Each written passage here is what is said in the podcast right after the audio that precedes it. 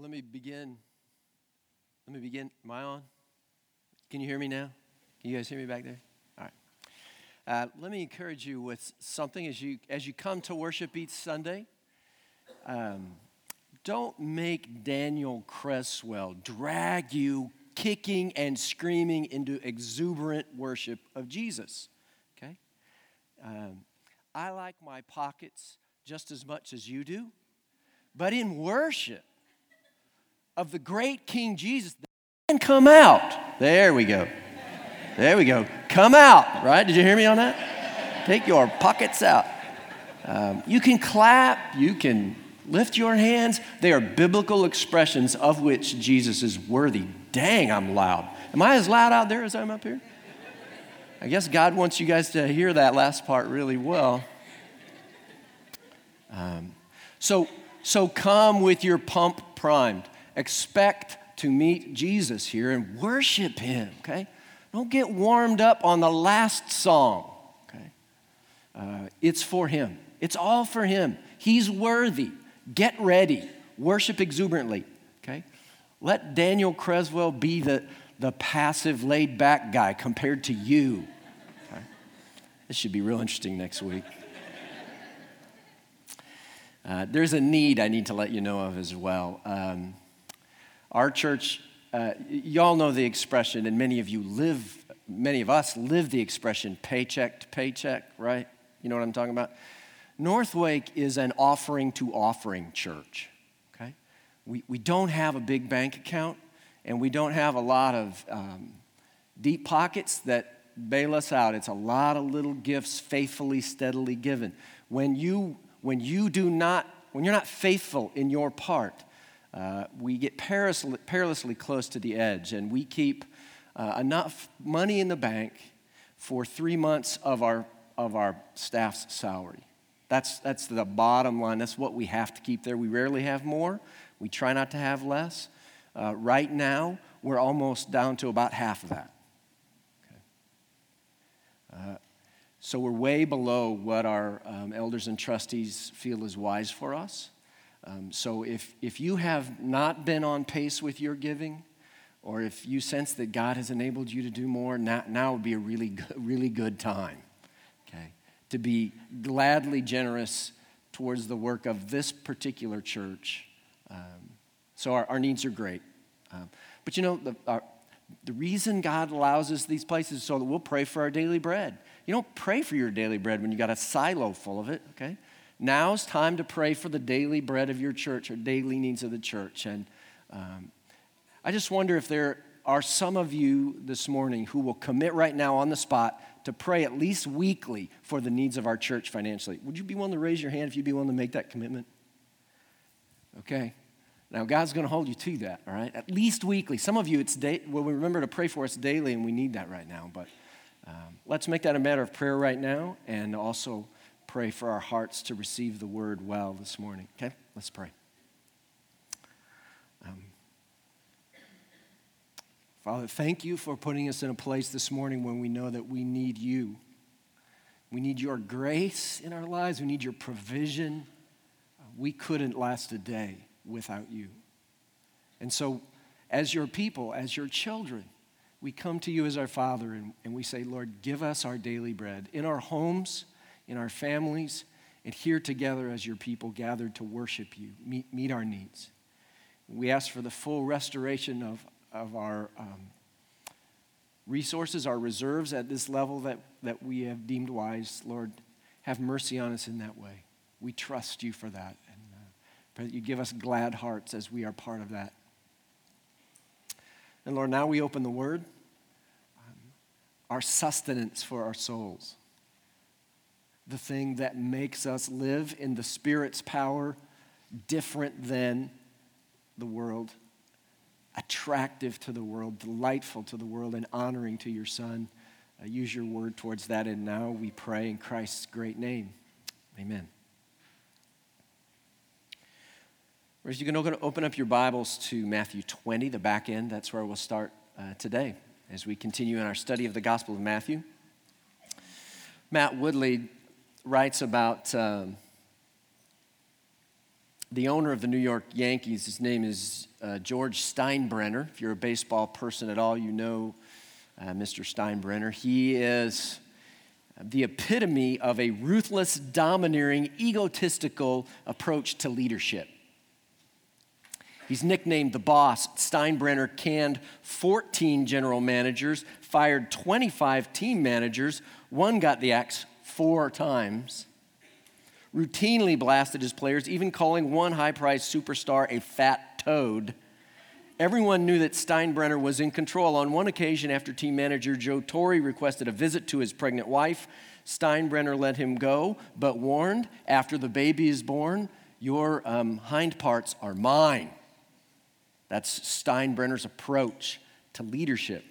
And there was, a, there was a New York Times article recently that said, We need and even want take charge leaders like Steinbrenner. According to leadership psychology, recent research on status and power suggests brashness, entitlement, and ego are essential components of any competent leader. And when you're in power, the Times article says you want to stay there. You're expected to live your role as a dominant, decisive, absolute authority and to internalize it. In other words, Matt Woodley says, we expect leaders to sniff and get high on the influence of power. And he says, that's why Jesus proves to be such a conundrum. Throughout Matthew's gospel, he says, and now especially in Matthew chapter 21, Jesus at times acts like a decisive absolute authority. He's the Lord. He's knocking over tables. He's cursing innocent fig trees. He's refusing to answer direct questions. But then he subverts expectations with his sweet tenderness, riding on a lowly donkey, embracing people with disabilities, inviting tax collectors and prostitutes to join him. He says in Matthew 21, Jesus displays a strange combination of abject humility and divine lordship. And he says, People don't know what to do with him. They keep demanding of Jesus, What kind of leader are you? You're a nobody, and yet you act like the world's boss. Who put you in charge around here? Just who do you think you are? And from the heart of Matthew 21 today, that question takes a slightly different angle on the lips of the people that are going to watch what we're going to watch today. They just say, Who is this man? Who is this? And that's really the question for us all. Jesus would, would put it differently another time. He'd say, Who do you say that I am?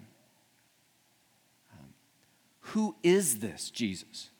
And just as important, does my life make sense in light of the answer to that question? Is my life a witness, a testimony? Does it give evidence of the answer to that question? Well, let's look, starting at the back end of chapter 20, and look at a series of encounters with Jesus and see what they reveal about him and about, about our lives. So they're leaving Jericho, and a great crowd is following Jesus and the disciples. And behold, it says, there were two blind men sitting by the roadside. And when they heard that Jesus was passing by, they, they cried out, Lord, have mercy on us, son of David. And the crowd rebuked them, telling them to be silent. But they cried out all the more, Lord, have mercy on us, son of David. And stopping, Jesus called them and said, What do you want me to do for you? And they said to him, Lord, let our eyes be opened. And Jesus, in pity, touched their eyes. And immediately they recovered their sight and followed him. Now, chances are these two blind men were beggars. What, what else could you be in the first century? There was no braille on, you know, inside public buildings. There were no seeing eye dogs. They would be led out to a public street, set down, and in this case, the street that Jesus was traveling on, and they would beg. And somehow, they hear um, that Jesus is passing by. And they have a, a flicker of hope that even the disdain of the crowd telling them to be quiet cannot silence. They just they cry out all the more. One writer, uh, Jesus Jesus then has a question for them. He says, What do you want me to do for you? And one writer put the revelation that would come through their, uh, their question, the answer to Jesus' question this way. He says, If they just asked for alms, for money, then they just thought Jesus was a common man. But if they asked to be healed, then they thought he was the Messiah. And so when they ask for healing, and when they call him the son of David, which was virtually the Jewish equivalent of the title of Messiah, um, and they call him Lord, because in Matthew's gospel, only believers call Jesus Lord in Matthew's gospel. When you put those things together, Jesus knows they have faith in him, and faith always seems to get to Jesus. He can't resist it. And so Jesus does a clearly messianic deed, something only the Messiah or that the Messiah was really expected to do. He opens the eyes of the blind. Way back in the Old Testament, way back in Isaiah, when it talks about the era that the Messiah is going to usher in, it says, The eyes of the blind shall be opened, and the ears of the deaf unstopped. This is the last detailed report of any healing in, in Matthew's gospel. And it has Messiah stamped all over it. Over and over again, Jesus is revealing himself to be the Messiah, the, the anointed king sent by God to be the rescuer of his people from their sin and ultimately from their suffering. Okay? That's who the Messiah is. And so Jesus is showing himself to be the Messiah, but he's also showing himself to be extraordinarily compassionate as that Messiah. Um, time and time again, when Jesus encounters someone in great need, it might be blind beggars like this, it might be a mom or a dad with a suffering child, or it might just be a crowd that's hungry. Jesus' compassion when it's expressed in the New Testament, always drives him to act on behalf of the people who are crying out to him. And so you need to know that if you believe that Jesus is the Messiah, he's the Savior, the Lord, the King, sent by God for you, then this is how Jesus feels when your suffering is at its greatest. He has compassion for you when you cry out to Him in faith. And probably some of you this morning feel like that's where you are in the deepest valley you've ever been in. And you need to know that Jesus feels compassion for you. And He, if you'll cry out to Him in faith, He'll act on that compassion on your behalf. Jesus is the compassionate King, the Messiah, the rescuer sent by God to free you from your sin and one day from your suffering. Really, the big question is would you, if you never have, would you today place your faith in Jesus as the Messiah, the sent King for you to bear your sins and one day to free you from your suffering? You know, there, there is lots of really significant, cool stuff I could recommend to you okay, that I could teach you about. I, I am now a trained and experienced professional in rebooting your iPad in the middle of a really important talk, okay? I can school you in that, have experience in that. Um, but there is nothing that I can commend to you more happily, more urgently than that if you're just on the, on the edge of things trying to figure it out, nothing, nothing am I more confident of than that you should happily and fully trust Jesus to be the Savior that you need. And to follow him as, as Messiah, the King sent by God. Nothing matters more than that. I love the way Bill Hybels says it. He says, It's the greatest way to live and the only way to die, trusting Jesus as your Messiah. So, who is this Jesus? He's the compassionate Messiah. Does your life make sense of that? Does it, does it bear witness to that? If you're a follower of Jesus, are you following him in increasing compassion on people who are in need? Would you say that a compassion like Jesus for those who suffer marks you? If it doesn't, then you're really not following very well, are you? Because that's who Jesus is shown to be here the compassionate Messiah. Now, at this point, as we turn the page from chapter 20 into chapter 21, we are beginning the last week of Jesus' life. And the rest of the Gospel of Matthew, the remaining eight chapters of the Gospel of Matthew, all take place in this last week of Jesus' life. It's interesting. Philip Yancey says that of the biographies I have read, few devote, devote more than 10% of their pages to the subject's death, including biographies of men like Martin Luther King Jr., Mahatma Gandhi, who died violent and politically significant deaths. But the Gospels devote nearly a third of their length to the climactic last week of Jesus' life. We are approaching the big idea of the Gospels, of the Bible. It's all pointing to this week this week that we're going to look at between now and next Easter as we walk through these last eight chapters. This is what it's all about, okay? So, this is how it starts. When they drew, drew near to Jerusalem and came to Bethphage, to the Mount of Olives, then Jesus sent two disciples, saying to them, Go into the village in front of you, and immediately you will find a donkey tied and a colt with her. Untie them and bring them to me. And if anyone says anything to you, you shall say, The Lord needs them. And he will send them at once.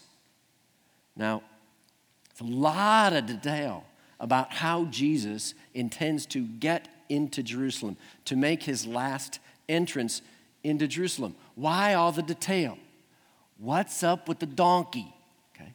Why is Jesus so intent that this should be his mode of transportation to get him into the city? Now, the donkey is a sure sign of Jesus' humility. He doesn't say, You're going to go in, you're going to find a white charger, a stallion. Get that one for me.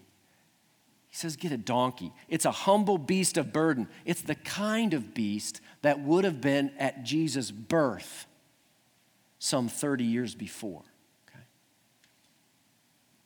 Matt Woodley comments on Jesus' mode of transportation, saying it's a, it's, it's a strange fusion of authority and humility. On the one hand, the donkey was a beast of burden for the working poor. Unlike snorting war horses, donkeys epitomized ordinariness and even powerlessness. And then he says, but watch carefully. I love the way he says this. Because Jesus, he says, will take our standard concepts of power and authority, line them up like fish on a table, gut them, repack them with new meaning, and bring them back to life. See, all these details about finding donkeys and one of them being a young donkey and bringing it back and all that it's the point is not that Jesus was carefully, it's not just that he was carefully planning his entrance to Jerusalem. Rather, it's that Jesus, without wavering, is following an ancient plan, the Father's plan, for how he's going to reveal his identity to the Jewish people in the city who've been paying attention to these things now for centuries. Okay?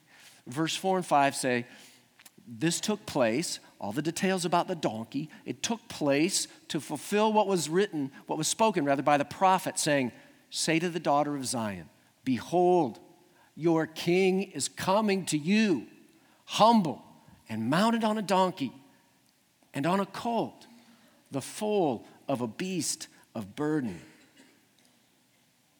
Now, historians tell us that kings did ride donkeys from time to time during times of peace, but this quote from Isaiah and Zechariah, especially, Zechariah 9, attaches messianic significance to this act. Jesus is revealing who he is by the way he comes into the city. Zechariah says, Rejoice greatly, O daughter of Zion. Shout aloud, O daughter of Jerusalem. Behold, your king is coming to you. Righteous and having salvation is he, humble and mounted on a donkey, on a colt, the foal of a donkey. Jesus is intentionally fulfilling the part of the Messiah, the servant, the humble servant king, with this choosing of his mode of transportation. It's like a, it's like a parable that you act out so everybody gets it. Dale Bruner adds there's more to this revelation. It, there's this, if you notice back in, in the first verse, it, it mentions that Jesus was on the Mount of Olives. And, and back in Jewish time, that was um, the expectation of where the Messiah would come from. And so, Dale Bruner says, even Matthew's geographical reference here is saying, Here he is, okay? This is the one you've been waiting for. This is the one you've been hoping in.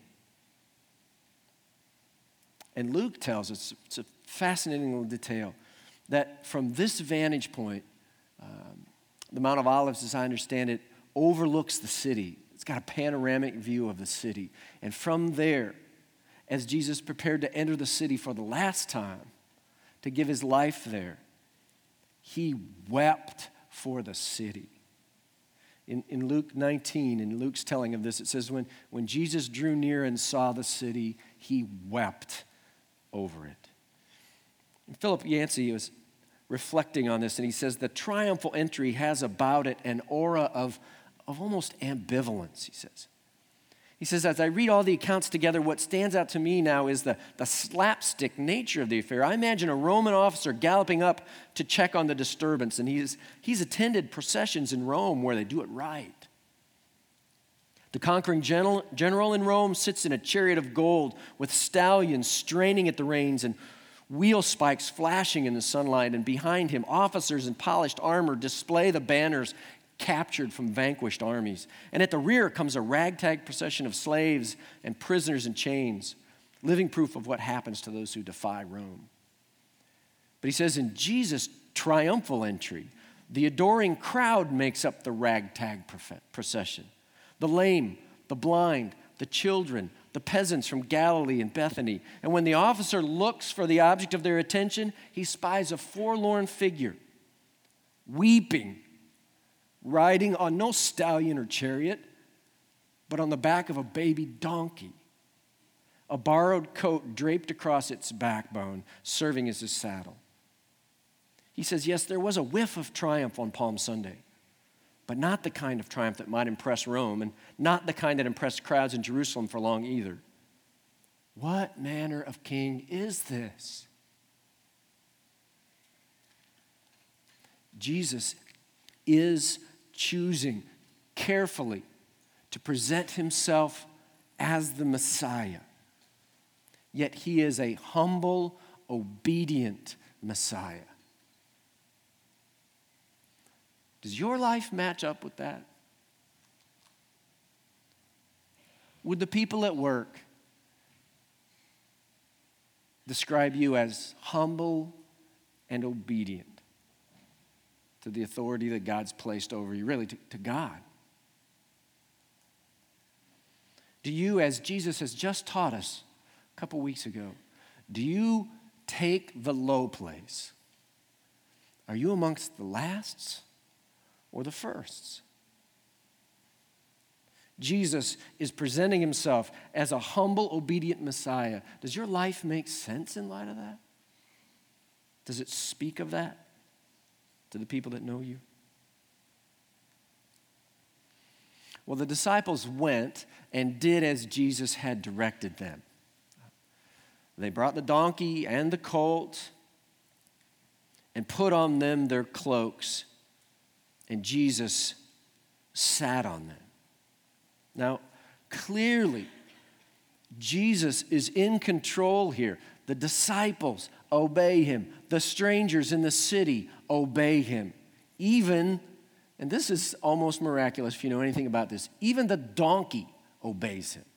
And this is, this is pretty stunning stuff if you've ever ridden a donkey.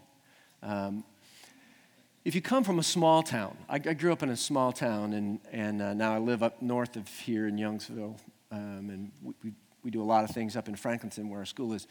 Uh, there's a thing um, called donkey basketball. Um, and you have to be from a small town to ever have experienced donkey basketball. Um, there's a whole lot of this in donkey basketball, and, uh, and a little bit more of this in donkey basketball. And that's what I remember in high school. I got to play donkey basketball as part of a fundraiser. And I had a bruise right where that guy got a bruise this horseshoe shaped, shaped thigh bruise um, from playing donkey basketball. But look, if I'm coming into town as the king, the last mode of transportation I'm picking is a donkey that's never been ridden, unbroken donkey. Um, and yet, and yet everything is under Jesus' control. Everything that happens this week, this last week, including the cross, is under Jesus' control. And the verses go on in, in verse 8. Uh, it says, Most of the crowd spread their cloaks on the road, and others cut branches from the trees and spread them on the road. That's why we call it Palm Sunday. And the crowds that went before him, that followed him, were shouting, Hosanna to the Son of David! Blessed is he who comes in the name of the Lord! Hosanna in the highest! And uh,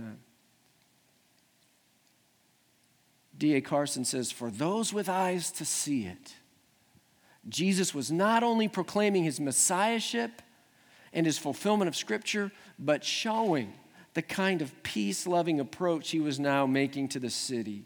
And the people are excited about it. They're there by the thousands. Some say the city swelled to maybe five or six times its normal size because this was the Passover. And people traveled from all over to return to Jerusalem for the Passover. And now they're, they're at the gate.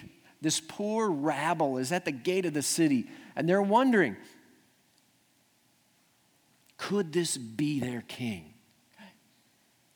And they hailed Jesus with palm branches, and John, John tells us that in his account of this. And it's a symbol of Jewish nationalism as they chafed under Roman rule. And they shouted, Hosanna. It, it really, at this point, meant just praise, praise to God. But it had a history of being a cry for rescue and deliverance. And this crowd is wondering could this Jesus, who just raised Lazarus from the dead, who just healed the blind man, could he be their long awaited king who would liberate them from the Roman oppression? And in verse 10, when Jesus actually entered Jerusalem, the whole city was stirred up, saying, Who is this? The crowd said, This is the prophet Jesus from Nazareth of Galilee. And, and that's really the question of the day. Who is this Jesus, right? And does your life make sense in light of the answer to that? You know, they were expecting Arnold on a Harley or, or Patton on a tank. They were not expecting meek Jesus on a donkey. They're expecting a military, at least a political conquest, and Jesus came this time to fight a spiritual battle. He doesn't come on a war horse to overthrow the Romans, he comes humble on a donkey to die for them to set them free. And so, in the process, Jesus is going to be arrested and he's going to be tried and he's going to be convicted. He's going to be beaten and mocked. And five days later, from, from this moment, they're going, to, they're going to execute Jesus with a death unfit for anyone but slaves and thieves on a cross. So, he enters as a humble king. In Mark's account, he even offers to return the donkey when he's done with it. It was definitely not what they were expecting. What are you expecting of Jesus? What do you think it means for you to follow him? Does it mean health and wealth and power? Are you expecting things to go better with Jesus? And on the one hand, they do. They, so many things are so much richer and fuller and better in every way when you follow Jesus. But there's other times when things don't go better from our perspective. Peter says, To this you have been called, because Christ also suffered for you, leaving an example so that you might follow in his steps. It's hard to say it any more clear than that. To follow Jesus means to suffer. We follow a humble king who made his grand entrance on a donkey and died a criminal's death on a cross just a handful of days later. He has humbled himself for you. And now you are to follow him. As Jesus just taught us in the previous chapter, that means that you're like a busboy, waiting tables. You're like a slave with no rights who just exists to serve others, Jesus taught us. It is to put others' interests above your own. you know, the palm branches, the shouts of Hosanna to the Son of David, they all point that Jesus is unveiling his messiahship. He doesn't tell anybody to be quiet anymore. He doesn't heal the blind man and say, Don't tell anybody. It's all coming out in the open.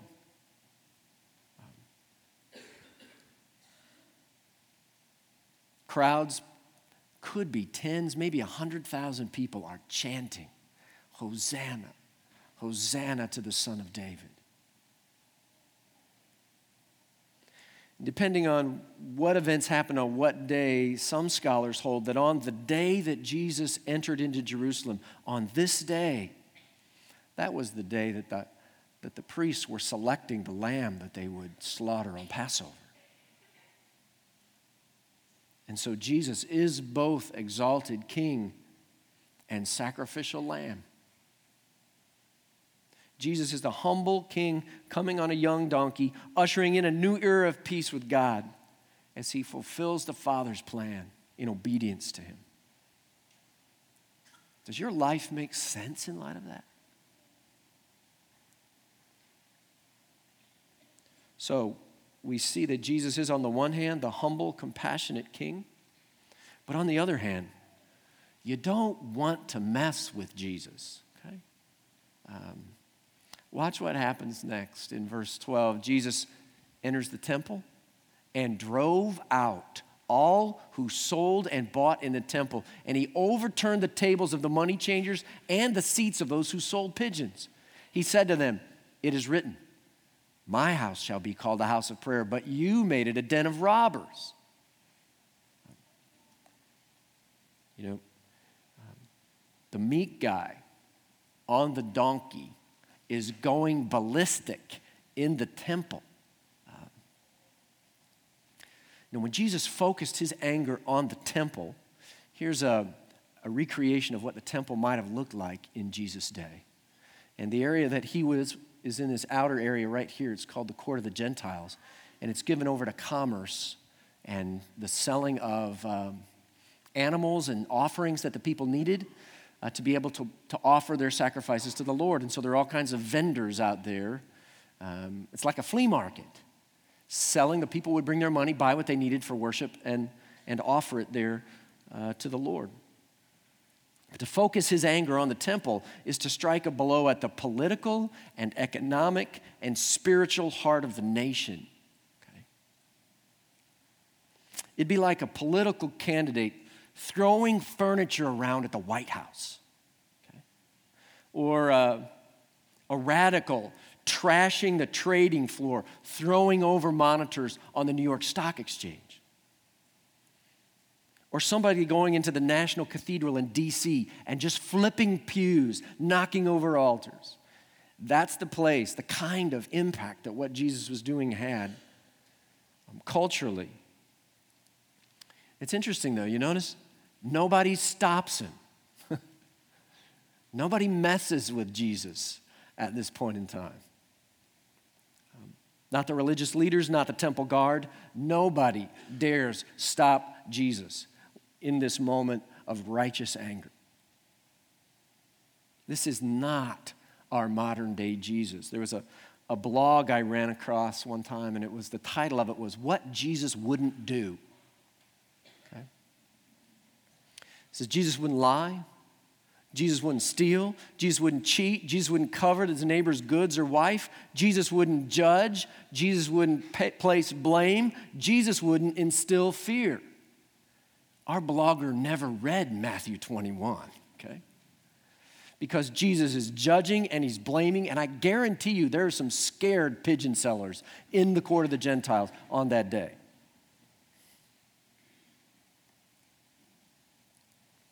Matt Woodley says it's always tempting to reduce Jesus to one dimensional qualities like compassionate or accepting. But this vignette reminds us that Jesus wasn't just a nice guy, he also displayed incredible strength and authority. The word he says for drove out in verse 12 is the same word Matthew uses when Jesus drove out a demon. He says it's easy to drive out one person, but Jesus drove out an entire strip mall filled with happy and, happy and profitable vendors. When we say Jesus is a meek and loving servant king, which he most certainly is, whatever we mean by that, we cannot mean that as a result he tolerates or overlooks sin, especially not in his father's house by people that profess to follow him. So, why does the meek and gentle donkey rider go ballistic? Um, number of reasons. Greed and corruption have invaded the people of God and their place of worship. They were changing money in the temple, enabling worshipers to buy what they needed for sure, but also changing that into a virtual flea market where greed and corruption were likely everywhere. That's one reason. It had become, according to Jesus, a prayerless religion. The temple had, by implication of what he says, ceased to be a house of prayer. Something else had captured the people's hearts and hopes. Commerce had, profiteering, those kinds of things had usurped prayer. And as the people's hearts went, so went the temple. Now, we are always on the edge of being vulnerable to this accusation of prayerlessness. Um, it stalks the church like few um, temptations that I know.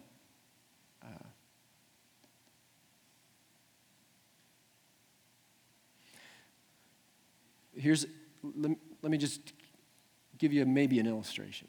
Okay. Gregory Curtis has been recruiting people to come to a remarkable prayer gathering in the city of Raleigh Tuesday night. Um, there'll be 2,000 Christians from our city, over 2,000 Christians gathered to spend the evening in prayer from over 100 churches. And if you're troubled by the fact that the church is divided, uh, I'm supposed to pray at that gathering. I am the, I'm probably the token white evangelical guy. There are they're African Americans and they're Hispanics. There's a guy from Iran, and they, there are Pentecostals and charismatics and, and me, okay? Whatever I am, I'm there, okay? And so Gregory Curtis is our guy for this, and he's been recruiting to get uh, 30 North Wakers to go uh, pray Tuesday night. Uh, he got 12, and he gave the rest of the seats away to other churches that needed them think he recruited for this at our men's retreat. And uh, that may mean nothing, but it may mean something. And I, I just know that we live on the edge of prayerlessness. If your prayer life became the status quo for our church, could our church be called a house of prayer?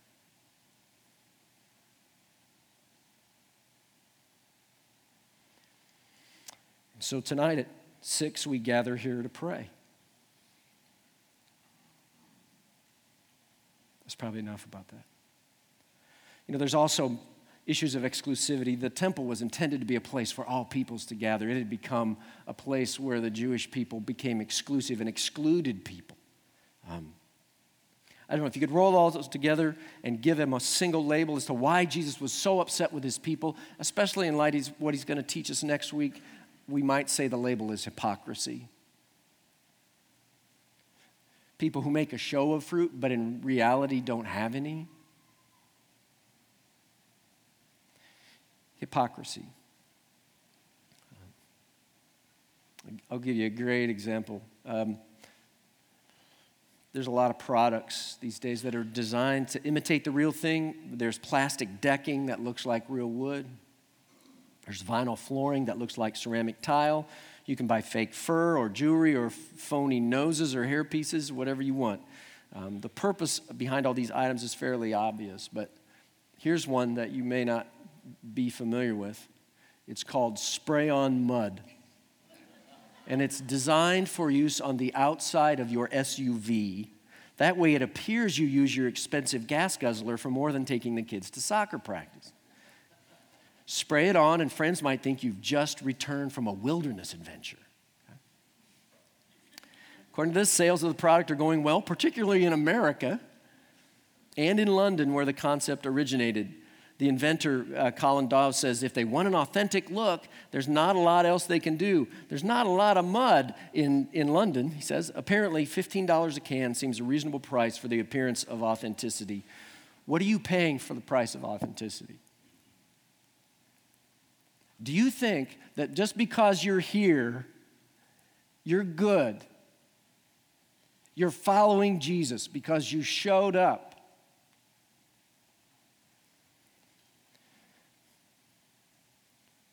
You know, the meek guy on the donkey hates hypocrisy. And he won't countenance amongst those of us who say, we follow Jesus and we come here, and, but we don't live it out there. You remember back in, in Matthew 7 in that great sermon of Jesus, why do you see the speck that's in your brother's eye but don't notice the log that's in your own eye, Jesus says? Or how can you say to your brother, let, let me take the speck out of your eye when there's a big log in your own eye? You hypocrite. First, take the log out of your own eye, and then you'll see clearly to take the speck out of your brother's eye. I suppose at a whole nother level, Jesus is attacking, attacking the whole corrupt temple system itself, and he's pointing us towards a new temple. 70 AD, this temple's going to collapse, and Jesus is pointing us towards a new one. And in Revelation chapter 21, John looks around the heavenly city and he says, I saw no temple in the city, for its temple is the Lord God Almighty and the Lamb. Jesus, the humble, compassionate king, is not to be messed with. He will not tolerate hypocrisy amongst his people. And then we find out uh, the next verse is that the blind and the lame, after he ran out all the vendors, the blind and the lame came to Jesus in the temple and he healed them. But when the chief priests and the scribes saw the wonderful things that he did, and the children crying out in the temple, Hosanna to the Son of David, they were indignant. And they said to him, Do you hear what these are saying? And when you couple the cleansing of the temple with the healing in the temple, Jesus is claiming to be greater than the temple. He's Lord over the temple. And when he receives this praise from these children, he's claiming something even greater. When they said to him, those leaders said, Do you hear what these are saying, these children? Hosanna, son of David? And Jesus said to them, Yes. Have you never read? Out of the mouth of infants and nursing babies, you've prepared praise? And leaving them, he went out of the city to Bethany and lodged there. Jesus is citing the Old Testament one more time as the justification for his act, actions and legitimizing the praise that the children were giving to him. And if you go back to Psalm 8, where that comes from, it's praise, it, it teaches that God ordained praise for himself, for God from infants and children. And so, in accepting their praise as his own, Jesus is laying claim to praise that's set apart and deserving of God himself. Jesus is saying, I'm God. Jesus is the compassionate king, the humble servant, the one greater than the temple, the Lord of all, the one worthy of praise to God Himself. This is your Lord. This is your humble king that you say you follow. Does your life make sense in light of that? Does your life evidence that to people who look at you? Do they see Jesus changing you? It's interesting, at the end of the day, Jesus leaves town with only the 12. The crowds of thousands have already lost interest and returned to their daily routine. What does it mean for you to follow him when you leave here? What's the Spirit prompting you right now as you hear the word and as you see Jesus for who he is? Will you bow with me in prayer, please?